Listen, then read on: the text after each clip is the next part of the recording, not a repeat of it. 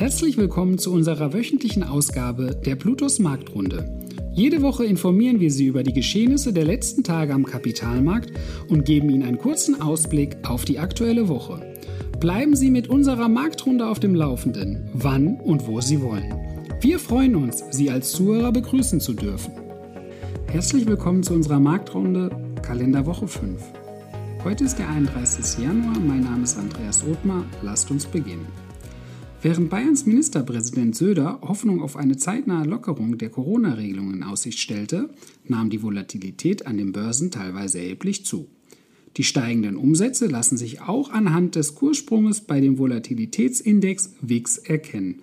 Die ereignisreiche letzte Woche begann mit erheblichen Kursrückgängen, so gab beispielsweise der deutsche Leitindex DAX letzten Montag fast 4% nach. Trotz der Stabilisierung der Märkte im Laufe der Woche musste der wichtigste deutsche Aktienindex auf Wochenbasis einen Verlust von 1,81 Prozent hinnehmen. Obwohl der Abverkauf der amerikanischen Technologietitel voraussichtlich noch nicht komplett vollzogen ist, konnten Investoren zum Wochenschluss eine Gegenbewegung der Nasdaq beobachten. Diese Entwicklung ist auf die positiven Geschäftszahlen der beiden wertvollsten Unternehmen Apple und Microsoft zurückzuführen.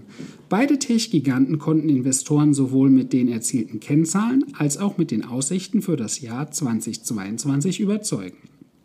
Die Aktie des iPhone-Herstellers ist am vergangenen Freitag um 6,91 Prozent gestiegen. Lieferengpässe führten nicht wie von einigen Analysten vermutet zu erheblichen Umsatz- und Gewinneinbrüchen. Dennoch gab das Unternehmen bekannt, dass ohne den Chipmangel ein noch größerer Umsatz möglich gewesen wäre. Der international tätige Zahlungsdienstleister Visa, welcher nicht von Rohstoffen abhängig ist, konnte ebenfalls mit positiven Zahlen überzeugen. Nach Bekanntgabe hat sich der Aktienkurs am vergangenen Freitag um 10,59 Prozent erhöht. Der Nettogewinn stieg gegenüber dem Vorjahreszeitraum um 27 Prozent, sodass ein positives Ergebnis von 4 Milliarden Dollar erzielt wurde. Trotz der positiven Entwicklung an der Wall Street wird die Volatilität aufgrund der veränderten fiskalpolitischen Rahmenbedingungen voraussichtlich weiterhin hoch bleiben. Ebenso könnte die geopolitische Spannung an der ukrainischen Grenze bei einer Verschärfung des Konflikts zu größeren Bewegungen an den Börsen und bei Energiepreisen führen. Bereits jetzt belastet ein stark steigender Ölpreis die Wirtschaft teilweise enorm.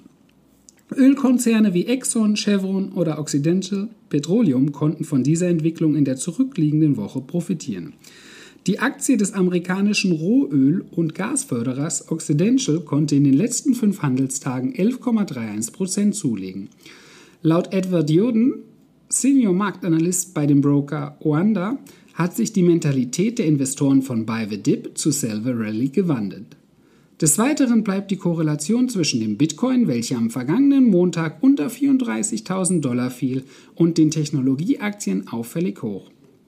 Aus diesem Grund dient die Kryptoleitwährung derzeit nicht als Absicherung gegenüber dem Werterückgang eines Aktienportfolios. Der Abgabedruck der Blockchain-Währung ist auch auf die Aussage des Internationalen Währungsfonds IWF, welcher seinen Hauptsitz in Washington DC hat, zurückzuführen. Der Fonds, dessen Hauptaufgabe die Vergabe von Krediten an Länder ohne ausreichende Mittel ist, forderte den Präsidenten von El Salvador auf, die Einführung des Bitcoins als offizielles Zahlungsmittel rückabzuwickeln. Weitere schlechte Neuigkeiten gab es von der einheimischen Wirtschaft. Laut dem Statistischen Bundesamt könnte die Volkswirtschaft in eine Rezession rutschen. Während letzte Woche bekannt wurde, dass hierzulande das Bruttoinlandsprodukt im zurückliegenden Quartal um 0,7 Prozent gesunken ist, fielen die Energiepreise der Börsen, wie bereits eingangs erwähnt, durchwachsen aus. Der deutsche Leitindex DAX schloss die Woche mit einem Minus von 1,82 Prozent ab. Der Eurostox 50 wies einen Verlust von 2,19 Prozent auf. Die Nasdaq 100 konnte einen Kursgewinn von 0,11 Prozentpunkten erzielen. Der Dow Jones schloss die Woche mit einem Plus von 1,34% ab, der SP 500 legte 0,77 Prozentpunkte zu, wobei sich eine Feinunze Gold auf Wochenbasis um 2,18% verbilligte. Letzten Freitag lag der Preis einer Feinunze bei 1793,596 US-Dollar. Eine virtuelle Münze des Bitcoins beendete die zurückliegende Woche mit einem Plus von 4,78%. Wir wünschen euch eine angenehme Woche. Bis zum nächsten Mal. Danke, dass Sie sich unseren Bluetooth Marktrunde Podcast anhören.